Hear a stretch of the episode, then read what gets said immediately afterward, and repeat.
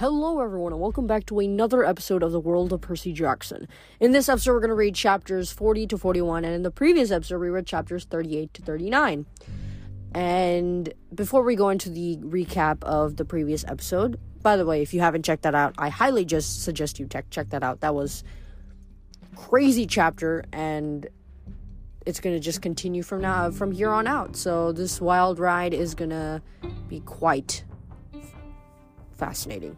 So, I'm gonna actually uh, do some shout outs at the end of this episode. So, stay tuned until the end of the episode.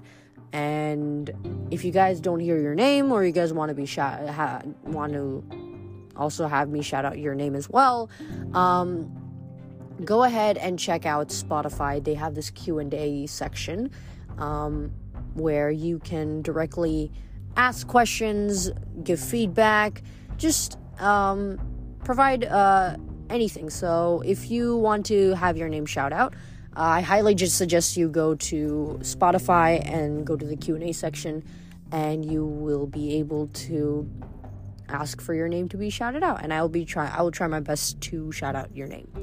So stay tuned until the end of the episode to hear the shout outs and yeah, let's go now let's go into the recap. Well, last episode was awesome in terms of intensity and just the amount of action. So basically, we are now focusing on Leo, Frank, and Hazel's part of the journey. Um, Annabeth is right now trying to battle Arachne, as we learned a few chapters ago, and no update as of as of so far regards to how Annabeth is doing really against her battle with her battle against Arachne, but I'm sure we'll find out soon enough. And essentially, Leo, Frank, and Hazel all went down underground because now they're completing their part of the quest, which is to find Nico.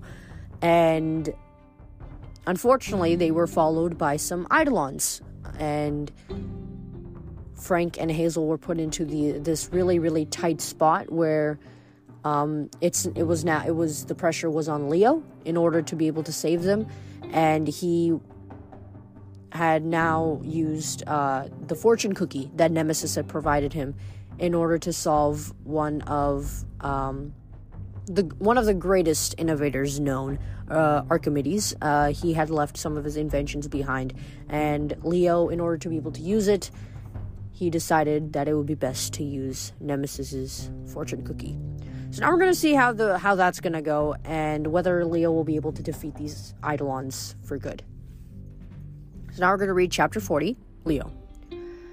Leo unfurled a little strip of paper. It read, That's your request? Seriously? Over. On the back, the paper said, Your lucky numbers are 12, Jupiter, Orion, Delta, 3, Theta, Omega. Wreck vengeance upon Gaia. Leo Valdez. With trembling fingers, Leo turned the rings. Outside the gates, Wolfhead growled in frustration. If friends do not matter to you, perhaps you need more incentive. Perhaps I should destroy these scrolls instead. Priceless works by Archimedes. The last ring clicked into place. The sphere hummed with power. Leo ran his hands along the surface, sensing tiny buttons and levers awaiting his commands. Magical and electrical pulses coursed via the celestial bronze cables and surged through the entire room. Leo had never played a musical instrument, but he imagined it must be like this, knowing each key or note so well that you didn't really think about what your hands were doing. You just concentrated on the kind of sound you wanted to create. He started small. He focused on one reason reasonably intact gold sphere down in the main room. The gold sphere shuddered, it grew a tripod of legs, and clattered over to the taser ball. A tiny circular saw popped out of the gold sphere's head and it began cutting into the taser ball's brain. Leo tried to activate another orb. This one burst into a small mushroom cloud of bronze dust and smoke. Oops, he muttered. Sorry, Archimedes. What are you doing? Wolfhead demanded. Stop your foolishness and surrender. Oh, yes, I surrender, Leo said. I'm totally surrendering. He tried to take control of a third orb. That one broke too. Leo felt bad about ruining all these ancient inventions, but this was life or death. Frank had accused him of caring more for machines than people, but if it came down to saving old spheres or his friends, there was no choice. The fourth try went better. A ruby encrusted orb popped its top and helicopter blades unfolded. Leo was glad Buford the table wasn't here. He would have fallen in love. The ruby orb spun into the air and sailed straight for the cubby holes. Thin golden arms extended from its middle and snapped up the precious scroll, scroll cases. Enough! Wolfhead yelled. I will destroy the. He turned in time to see the ruby sphere take off with the scrolls. It zipped across the room and hovered in the far corner. What? Wolfhead cried. Kill the prisoners! He must have been talking to the taser ball. Unfortunately, Taser Ball was in no shape to comply. Leo's gold sphere was sitting on top of its sawed open head, picking through its gears and wires like it was scooping out a pumpkin. Thank the gods, Hazel and Frank began to stir. Wolfhead gestured to Lionhead at the opposite gate. Come! We will destroy the demigods ourselves. I don't think so, guys. Leo turned toward Lionhead. His hands worked the control sphere and he felt a shock travel through the floor.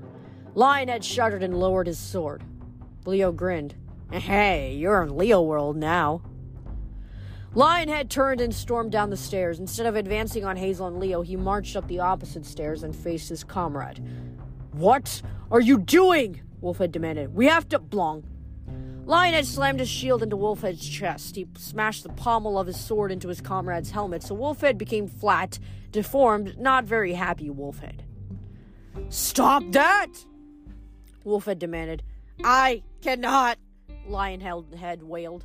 Leo was getting the hang of it now. He commanded both suits of armor to drop their swords and shields and slap each other repeatedly. Valdez! called Wolfhead in a warbling voice.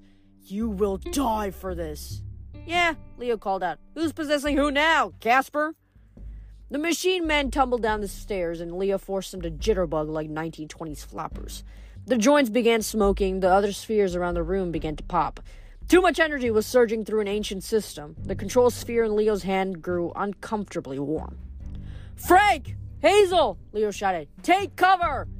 His friends were still dazed, staring in amazement at the jitterbugging metal guys, but they got his warning. Frank pulled Hazel under the nearest table and shielded her, with his body. One last twist of the sphere, and Leo sent a massive jolt through the system. The armored warriors blew apart. Rods, pistons, and bronze shards flew everywhere. On all the tables, spheres popped like hot soda cans. Leo's gold sphere pro- bro- froze. His flying ruby orb dropped to the floor with the scroll cases. The room was suddenly quiet except for a few random sparks and sizzles. The air smelled like burning car engines. Leo raced down the stairs and found Frank and Hazel safe under their table. He had never been so happy to see those two hugging. You're alive! he said. Hazel's left eye twitched, maybe from the taser shock. Otherwise, she looked okay. Uh, what exactly happened? Archimedes came through, Leo said. Just enough power left in those old machines for one final show. Once I had the access code, it was easy. He patted the control sphere, which was steaming in a bad way. Leo didn't know if it could be fixed, but at the moment he was too relieved to care. The Eidolons, Frank said. Are they gone? Leo grinned. My last command overloaded their kill switches, basically locked down all their circuits and melted their cores. In English, Frank asked. I trapped the Eidolons inside the wiring. Leo said, Then I melted them. They won't be bothering anyone again.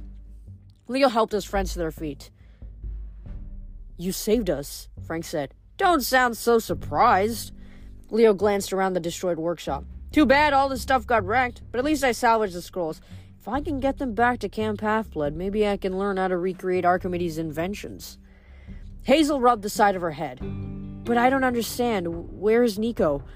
That tunnel was supposed to lead us to Nico. Leo had forgotten why they'd come down here in the first place. Nico obviously wasn't here. The place was a dead end. So why? Oh. He felt like there was a buzzsaw sphere on his own head, pulling out his wires and gears. Hazel, how exactly were you tracking Nico? I mean, could you just sense him nearby because he was your brother? She frowned, still looking a bit wobbly from her electric shock treatment. Not. Not totally. Sometimes I can tell when he's close, but like I said, Rome is so confusing. So much interference because of all the tunnels and caves. You tracked him with your metal finding senses, Leo guessed. His sword? She blinked. How did you know? You'd better come here. He led Hazel, Hazel and Frank up to the control room and pointed to the black sword. Oh. Oh no. Hazel would have collapsed if Frank hadn't caught her. But that's impossible! Nico's sword was with him in the bronze jar. Percy saw it in his dream! Either the dream was wrong, Leo said, or the giants moved the sword here as a decoy. So this was a trap, Frank said. We were lured here. But why? Hazel cried. Where's my brother? A hissing sound filled the control booth. At first, Leo thought the Eidolons were back, then he realized the bronze mirror on the table was steaming. Ah, my poor demigods. The sleeping face of Gaia appeared in the mirror. As usual, she spoke without moving her mouth, which could only have been creepier if she had a ventriloquism puppet. Leo hated those things. You had your choice, Gaia said.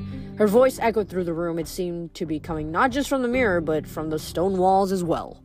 Leo realized she was all around them. Of course, they were in the Earth. They'd gone to all the trouble of building the Argo Second so they could travel by sea and air, and they'd ended up in the Earth anyway. I offered salvation to all of you, Gaia said. You could have turned back. Now, it is too late. You've come to the ancient lands where I am strongest, where I will wake. Leo pulled a hammer from his tool belt. He whacked the mirror. Being metal, it just quivered like a tea tray, but it felt good to smash Gaia in the nose. In case you haven't noticed, Dirtface, he said, your little ambush failed. Your three Eidolons got melted in bronze and we're fine. Gaia laughed softly. oh, my sweet Leo, you three have been separated from your friends. that was the whole point. The workshop door slammed shut. You are trapped in my embrace, Gaia said. Sorry, Gaia said. Meanwhile, Annabeth Chase faces her death alone, terrified and crippled, at the hands of her mother's greatest enemy. The image in the mirror changed. Leo saw Annabeth sprawled on the floor of a dark cavern, holding up her bronze knife as if warding off a monster. Her face was gaunt, her leg was wrapped up in some sort of splint. Leo couldn't see what she was looking at, but it was obviously something horrible. He wanted to believe the image was a lie, but he had a bad feeling it was real, and it was happening right now. The others, Gaia said Jason Grace, Piper McLean, and my dear friend, Percy Jackson. They will perish within minutes. The scene changed again. Percy was holding Riptide, leading Jason and Piper down a spiral staircase into the darkness. Their powers will betray them, Gaia said. They will die in their own elements. I almost hoped they would survive. They would have made a better sacrifice, but alas, Hazel and Frank, you will have to do. My minions will collect you shortly and bring you to the ancient place. Your blood will awaken me at last. Until then, I'll allow you to watch your friends perish. Please, Enjoy this last glimpse of your failed quest. Leo couldn't stand it. His hands glowed white hot. Hazel and Frank scrambled back as he pressed his palm against the mirror and melted into a puddle of bronze goo. Goo. The voice of Gaia went silent. Leo could only hear the roar of blood in his ears. He took a shaky breath. Sorry, he told his friends. She was getting annoying. What do we do? Frank asked. We have to get out and help the others. Leo scanned the workshop, now littered with smoking pieces of broken spheres. His friends still needed him. This was still his show. As long as he had his tool belt, Leo Valdez wasn't going to sit around helplessly watching the Demigod Death Channel. I've got an idea, he said, but it's going to take all three of us. He started telling them the plan. And that's the end of chapter 40. Well, this was certainly a very fascinating chapter. I think one of potentially the best moments of this chapter was when Leo just was able to control Lionhead. I think that was probably one of the best moves I've seen. And it was also a really, really smart move because plotting, pitting your own enemy, uh, your own allies against you, you know, it worked out. And they were he not he was able to defeat both the monsters. So I think that this was a definitely a smart move done by Leo. And Unfortunately, I do hope that Gaia is just creating this facade to scare Leo, Frank, and Hazel, and that really they're not going to suffer like she predicts they will. Because, you know, I think they have that potential. The, you know, Annabeth, Percy, Piper, and Jason. I don't think I hope that they won't really, nothing will really happen to them that in a way that we have, that, you know, there are, there is some worry that starts to appear. So we'll have to see after we read the next chapter, which will be available right after this break. So don't go anywhere. Maybe take a five minute break maybe grab a snack as we continue to journey with the rest, uh, with the seven Olympi- seven demigods and their quest against Gaia.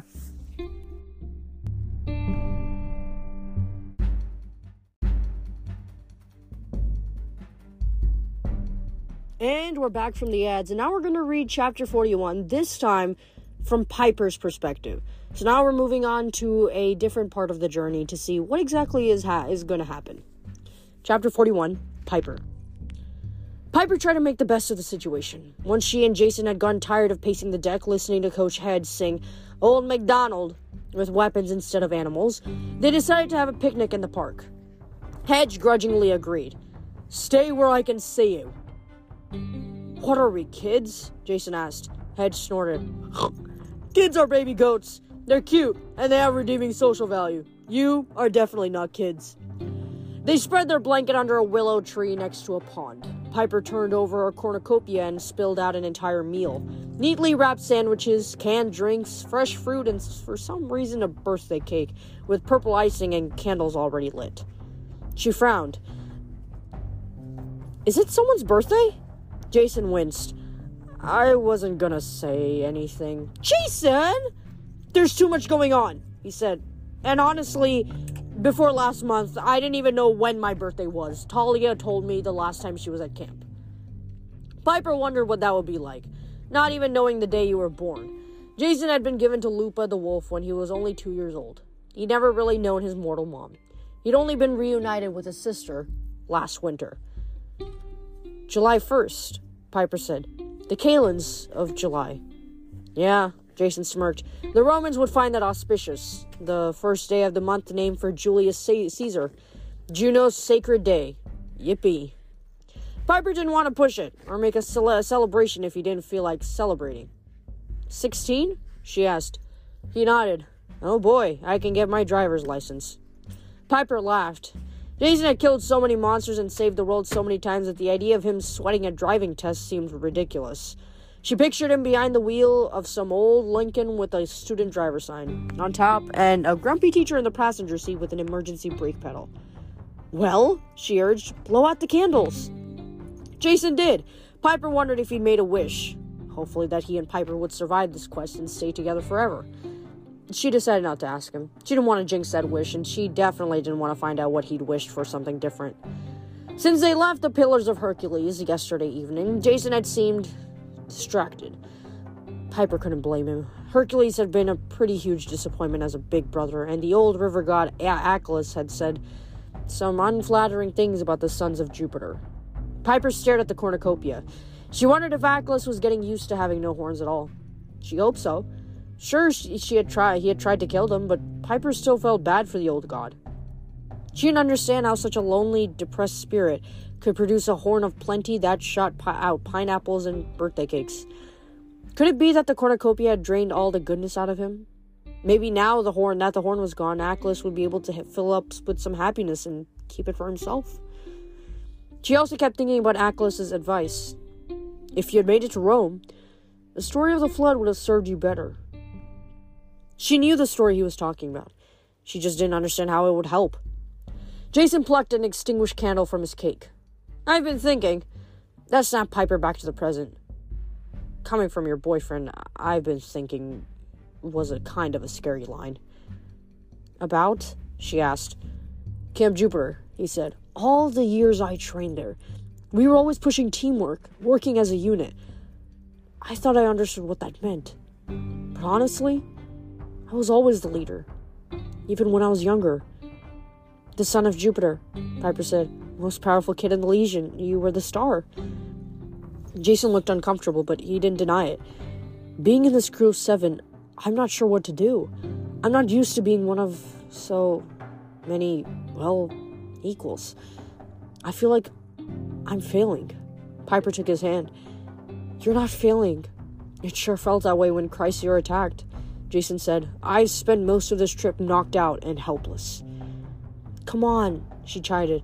Being a hero doesn't mean you're invincible. It just means that you're brave enough to stand up and do what's needed. And what if I don't know what's needed? That's what your friends are for. We've all got different strengths. Together, we'll figure it out. Jason studied her. Piper wasn't sure that he brought what bought what he, she was saying, but she was glad he could confide in her. She liked that he had a little self-doubt. He didn't succeed all the time. He didn't think the universe owed him an apology whenever something went wrong.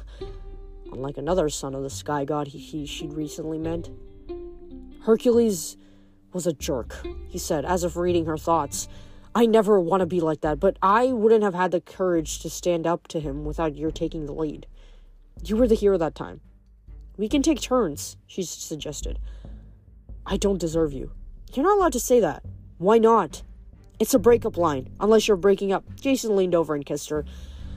The colors of the Roman afternoon suddenly seemed sharper, as if the world had switched to high definition. No breakups, he promised. I may have busted my head a few times, but I'm not that stupid. Good, she said. How about that cake? Her voice faltered. Percy Jackson was running toward them, and Piper could tell his expression that he brought bad news. They gathered on deck so that Coach Hedge could hear the story. When Percy was done, Piper still couldn't believe it. So Annabeth was kidnapped on a motor scooter, she summed up, by Gregory Peck and Audrey Hepburn. Not kidnapped exactly, Percy said, but I've got this bad feeling. He took a deep breath like he was trying to f- hard not to figure out, freak out. Anyway, she's she's gone.